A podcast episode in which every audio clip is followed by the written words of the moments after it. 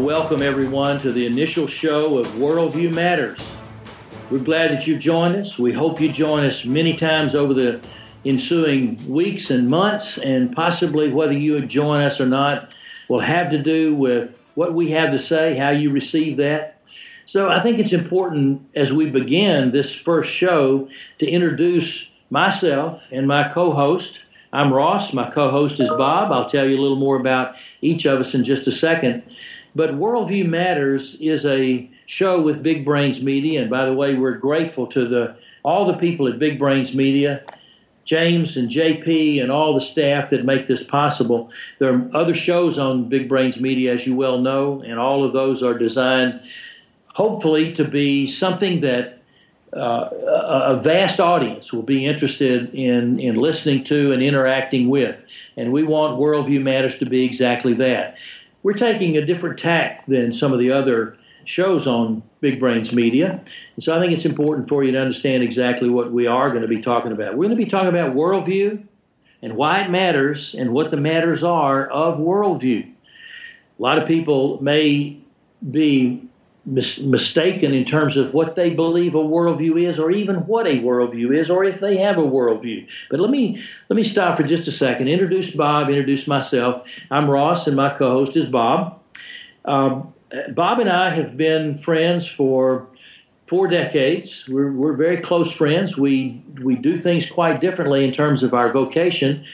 Bob is the head of a Christian ministry, a worldwide ministry and it deals with apologetics and, and bringing people to maturity in a Christian in the Christian life.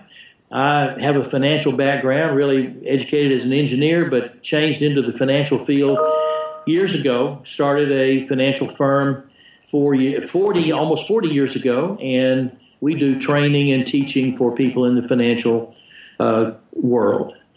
So we have different views. As a matter of fact, Bob is a, you might say Bob's a professional Christian, and I have to be good for nothing. Uh, little joke, didn't probably come across all that well, but that's the case.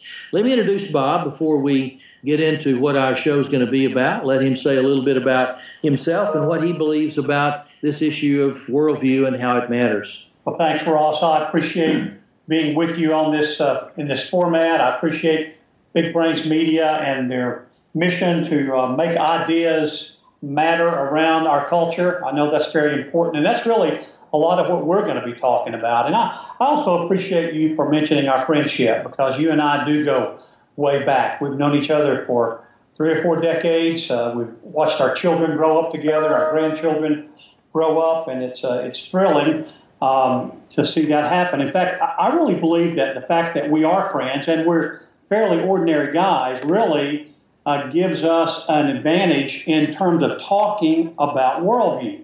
Because we're, we're not authorities in the area of philosophy or science. We've got undergraduate degrees and we've done graduate studies, but we really look at this as uh, looking at the world the way ordinary people like us look at the world. People who are trying to live life well. People who've uh, got families and friends themselves and we, we've discovered that worldview really does matter. I think your points are, are well made. We want this to be practical. While we're going to delve into some fairly deeply theological issues, we do want it to be practical and be pedestrian in that it is able to be applied to everyday life because the question is does worldview really matter? What is it that's practical. If you look at the election that's coming up, if you look at the financial situation, if you look at raising your kids, how does this issue of worldview really matter in those things? We want it to be practical. What is truth? Is truth relative or absolute? What's secular humanism? How does it relate to the Christian worldview? What is this thing called apologetics? Am I an apologist? What is it? Does it, does it mean an apology?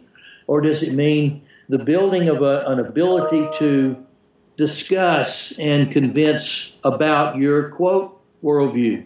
So again, we want this to be very practical, and that's going to be our goal. We hope you will interact with us, give us some questions, tell us what you think, tell us how you feel about some of the things we talk about, ask us some things that we can discuss on these shows. We'd be happy to do so. And over the course of the next few minutes, we're going to lay out a pattern that we will be following quite probably over the ensuing months. That's a great point, Ross. And I think maybe a good place to start is just talking about what is worldview. It's really what the what the term uh, explains. It's a way of looking at or viewing the world in which we live, if you will. It's the it's the lens or perspective that determines what we think is real uh, and what we think is important.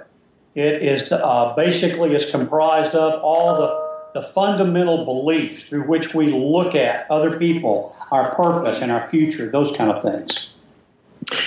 Well, you know, um, everybody has a worldview. Whether you have looked at consciously the term worldview and tried to put on paper what your worldview is after you've understood what worldview, the, the definition of worldview is, you have one. As Bob says, it's a lens. It's the way we look at everything. It's the way we make decisions. It's the way we evaluate what we see. Two people with totally different positions, let's say on religion, can look at an issue and take totally different positions because of the lens through which they evaluate what they see. That's exactly right. And as you said, not everybody looks at the world the same way. And while everybody has a right to look at the world from their perspective, in fact, that's really the only way we can look at the world from our perspective. Uh, just like a lens, however, our worldview can become clouded, it can become distorted. And so, one of the things we're going to be looking at as we go ahead is how do we determine what is the right lens through which to view the world? One of the popular worldviews of our culture today is that it really doesn't matter what you believe. You can believe anything you want to, as long as you're sincere about that. Uh, it's okay. In fact, uh, it's sort of uh, looked at as almost being uh, popular to say uh, anything you want to believe is relative to your perspective. And in one sense, that is true. But in another sense, it really does matter how we look at the world because if one person says something is blue and somebody else says something is red, they can't both be right if there's really a real red and a real blue. So that's what we're talking about really as we get into the idea of, uh, of what a worldview is because at some point it's going to get into the idea of what is really true and what is really not true. Well, I think the thing that we've probably all seen is the blind man looking at the elephant. And so the blind man looks at the elephant and uh, he will walk around the elephant, grab the tail, and say, Wow, that must be a banana tree and that's a rope. And then he walks around further and he feels the, the side of the elephant. He says, Ah, that must be an alligator because it's rough. Now, the issue is he, he sees in his mind's eye something totally different based on what he's looking at or what he's visualizing with his hands, so to speak, at that moment. But the point is that the elephant hasn't changed, regardless of the perspective that he has in looking at that elephant. So that's the issue of truth. The question is is there one thing that is actually true? And unless there is absolute truth, then the person who argues and the person who has the strongest vocabulary and the person who is the smartest will win every argument unless we are all seeking that one thing which is true. I think that's a great illustration, Ross, and all of us resonate with the idea of the uh, the four blind men or the five blind men trying to describe what an elephant is, because I think one of the things that we do recognize is in a civil society, you give people the right to have a different perspective than yours. That's part of what it means to be to be citizens of a country like ours. However, uh, when those when those people were describing the elephant there was still an elephant that was behind that. Their perspective might have been different on how to describe it, but there was still an elephant. There was something real behind their perspectives, and that we're going to be getting at that as we as we unpack this idea of worldview. That regardless of what perspective we're coming from, what tradition we're coming from, what religious beliefs we might have, there is a core reality underneath all things. In fact uh, that's really one of the things that we need to look at when we think about worldview. The, the philosophers, uh, Plato, Aristotle, Socrates, the two great philosophical questions that they approached philosophy from were, were what is the nature of the universe? Uh, is it earth, wind, fire, and water? What is the name? What is the world around us like? And then the second great philosophical question was, what's the purpose of man? And as we're going to see as we go forward, those questions really relate to how we view the world around us. You know, I think that to, take off from that and move to a, a, say a little bit different level, uh, you know, I know you and I have discussed many times that there are four basic questions that man asks himself in some way. And I first heard this from uh, Ravi Zacharias, who's considered to be one of the world's foremost Christian apologists.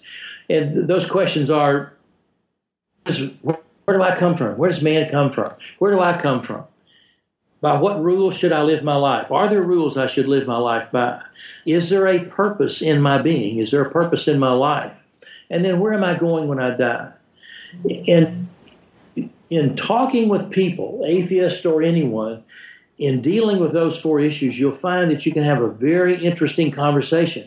And anyone who's listening can step back, ask yourself those questions Where did I come from? Are the rules by which I should live my life? Is there a purpose to my being in my life? And where will I go when I die? Those are very key issues as you have a worldview about where we are today. I know that there are, is an expansion of that that Bob can tell us a little bit more about, and we'll as Bob says, use the term unpacking. We'll unpack those issues in subsequent shows, and we'll give you a little sense of where we will probably go with the next show at the end of each one. But maybe Bob can expand on those four points that I've just mentioned here. And I think that's a great point. Ravi's also one of my great friends and colleagues. Uh, I uh, I've um, enjoy everything I've ever heard Ravi talk about. Uh, in fact, James Sire, who's also a colleague of Ravi, uh, has been sort of the definitive expert on all things worldview. He has written the textbook that most universities use in their philosophy classes when it gets to the issue of whether there's a worldview. And he basically breaks worldview down into eight questions, things that we must answer if we're going to have a cohesive or a cogent worldview. The first question is, what is prime reality? What he's talking about there, Ross, is what is really real? What is true truth? The second question is, is what is the nature of the world around us? Uh, is it created or is it accidental? Uh, is it material or is it immaterial? Or maybe it's a combination of both. The third question is, and Ravi talked about this, is what does it mean to be human? Are we just a, a product of evolution? Are we a complex machine? Are we sleeping gods? Are we, are we created in the image of the Most High God? The fourth question is what happens when we die? Well, is there an afterlife? Do we go to a better place? Do we cease to exist? Is there reincarnation? All these get at some of the worldviews that are out in the marketplace of ideas. The fifth question is how do we know anything? Uh, this is a this is a Rhodes Scholar term, but basically that's epistemology. What is the basis of consciousness and reason? How do we know what we know? The sixth question is what's right and wrong? Is there such a thing as right and wrong? We seem to be living in a, in a culture today where people have thrown out the notion of right and wrong. Uh, the seventh question is what is the meaning of history? Is history purposeful? Is it accidental? Is it linear? Is it cyclical? What, how does the world fold together as man lives on the planet. And the last question is what are the core life commitments that go with the worldview? And are they consistent with my worldview? And this is really important because it gets back to why I think and why we think this program is important. Because what we think we believe is not always what we actually believe. In other words, our choices don't always align with our creeds. And so it's important that we examine what we believe. I know that a lot of us uh, are what are bibliocentric Christians. We have a theistic worldview. There are things that we believe about God through the scriptures. But if we look at our lives, we have to recognize that even as, as Christians, we don't always live our worldview consistent with our life choices or vice versa. You know, as I listen to those uh, eight things, and as we've discussed them before, Bob, I'm drawn to number seven, this issue of history. I happen to have spent a week in Germany last week uh, looking at history. I'm uh, writing a book on World War II.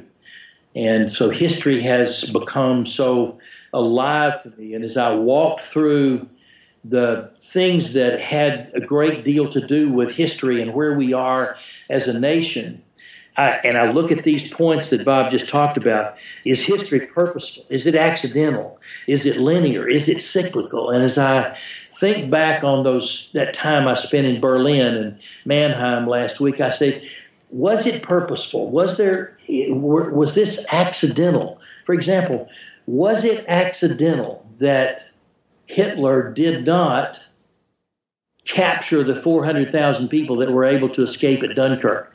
We're going to talk about history and life in these terms. So you can take this seventh point. Uh, what's the meaning of history? And we'll try to relate that to today's situation as best we possibly can. So that's just as a chasing this rabbit here as I listen to what well, you, you said. And, and it's not a rabbit at all because we have to realize something that we're living history right now. We're writing history right now. Uh, the children that we're raising, and I know there are a lot of moms and dads out there listening to this program. The children that we're raising, they're going to have, effect, have an effect on the world around us.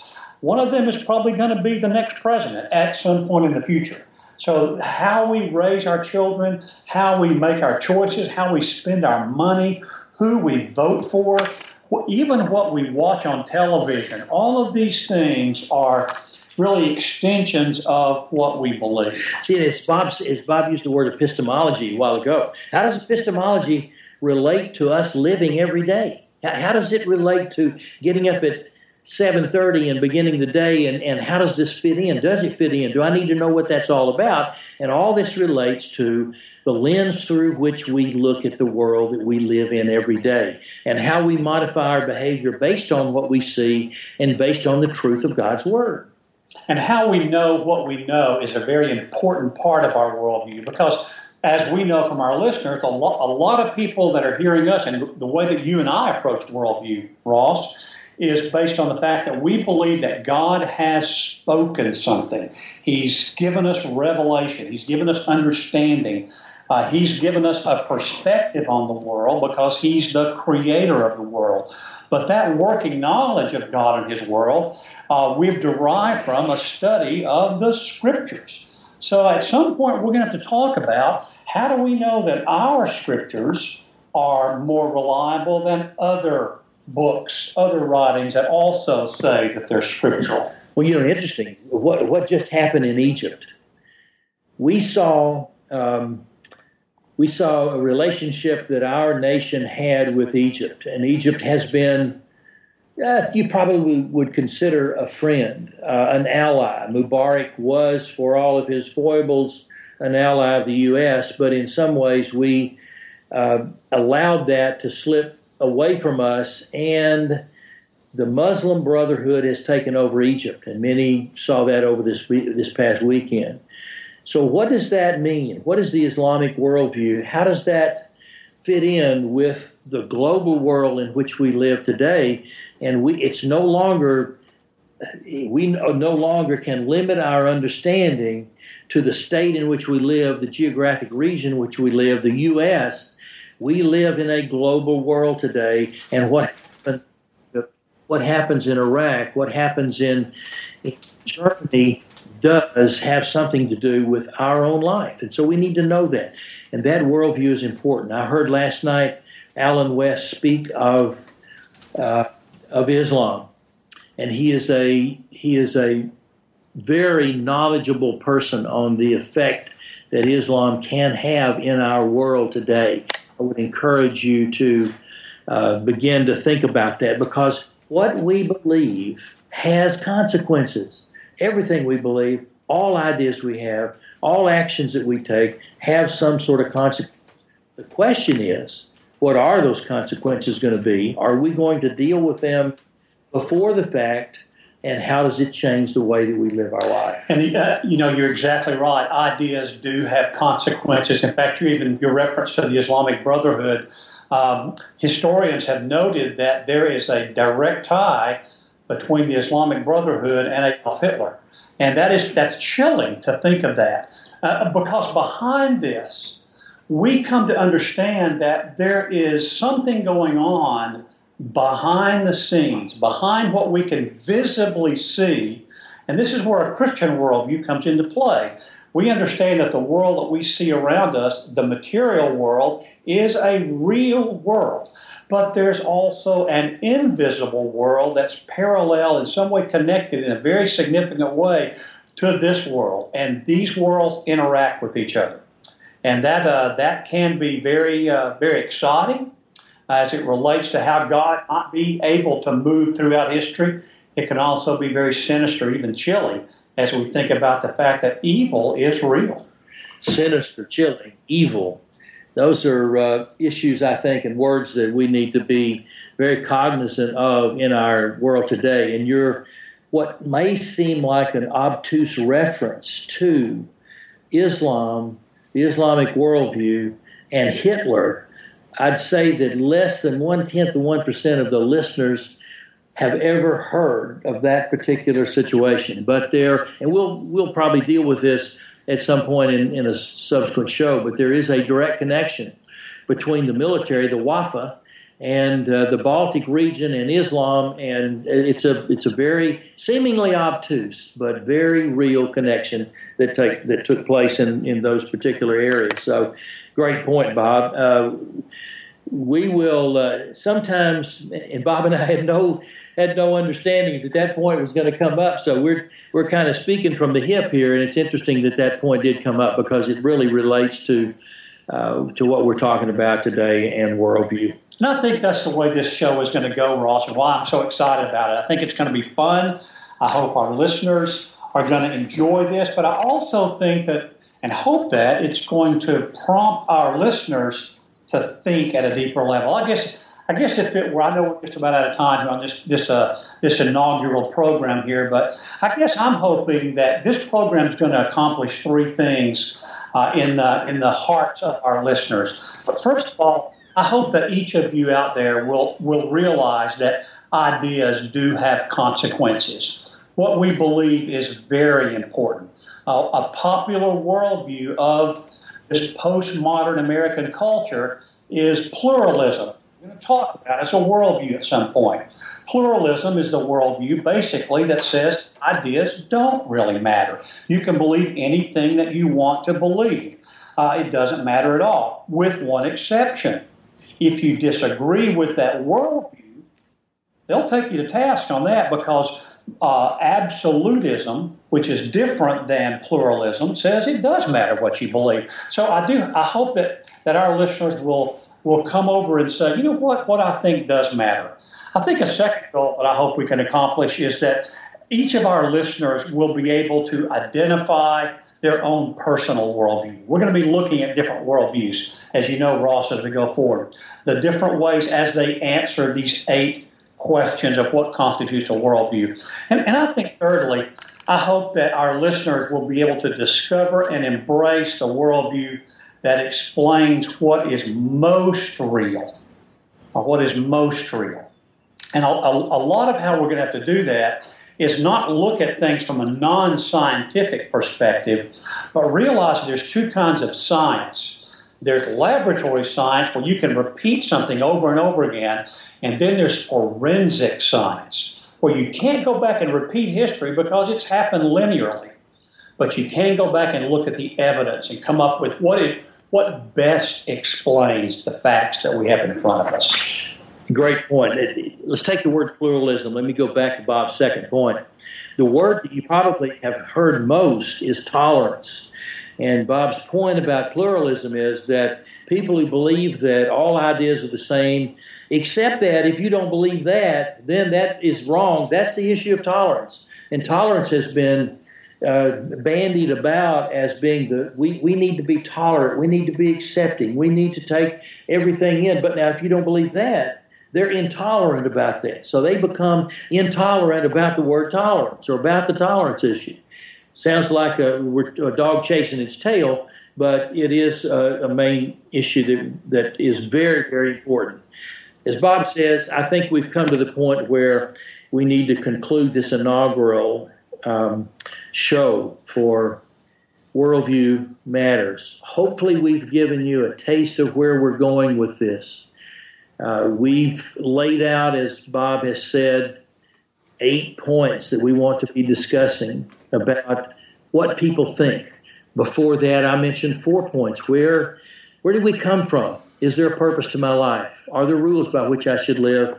And the fourth thing, where am I going when I die? Bob expanded that into eight more subsets, and we'll deal with those issues. And then he left us with three four things that I would hope you would think about. As you think about coming back to talk with us or listen to us next time, and also think about who it is that you're going to call and tell them about this show so that they will also listen to us and engage with us in this process of learning how to be more effective in knowing what our worldview is and establishing a worldview that is coincident and congruent with the worldview that Christ has for us.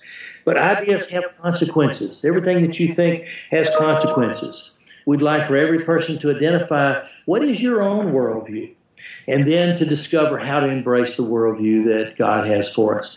Bob, I'm grateful for the opportunity to spend more time with you. We've spent a great deal of time with together over the years. This is going to give us a chance to to uh, discuss many things that you and I have discussed in our own life with a lot of people. We're looking forward to that. Thanks again to JP and James for allowing us to do this. We are thankful for Big Brains Media and all that it it means. Uh, James has done a fantastic job of putting this together.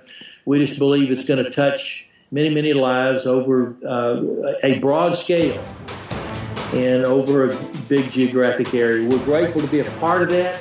Please come back and be with us again, Ross and Bob. Thanks, Bob, for being with us. It's great to be with you, Ross, because the truth is, worldview does matter. Amen. See you next week.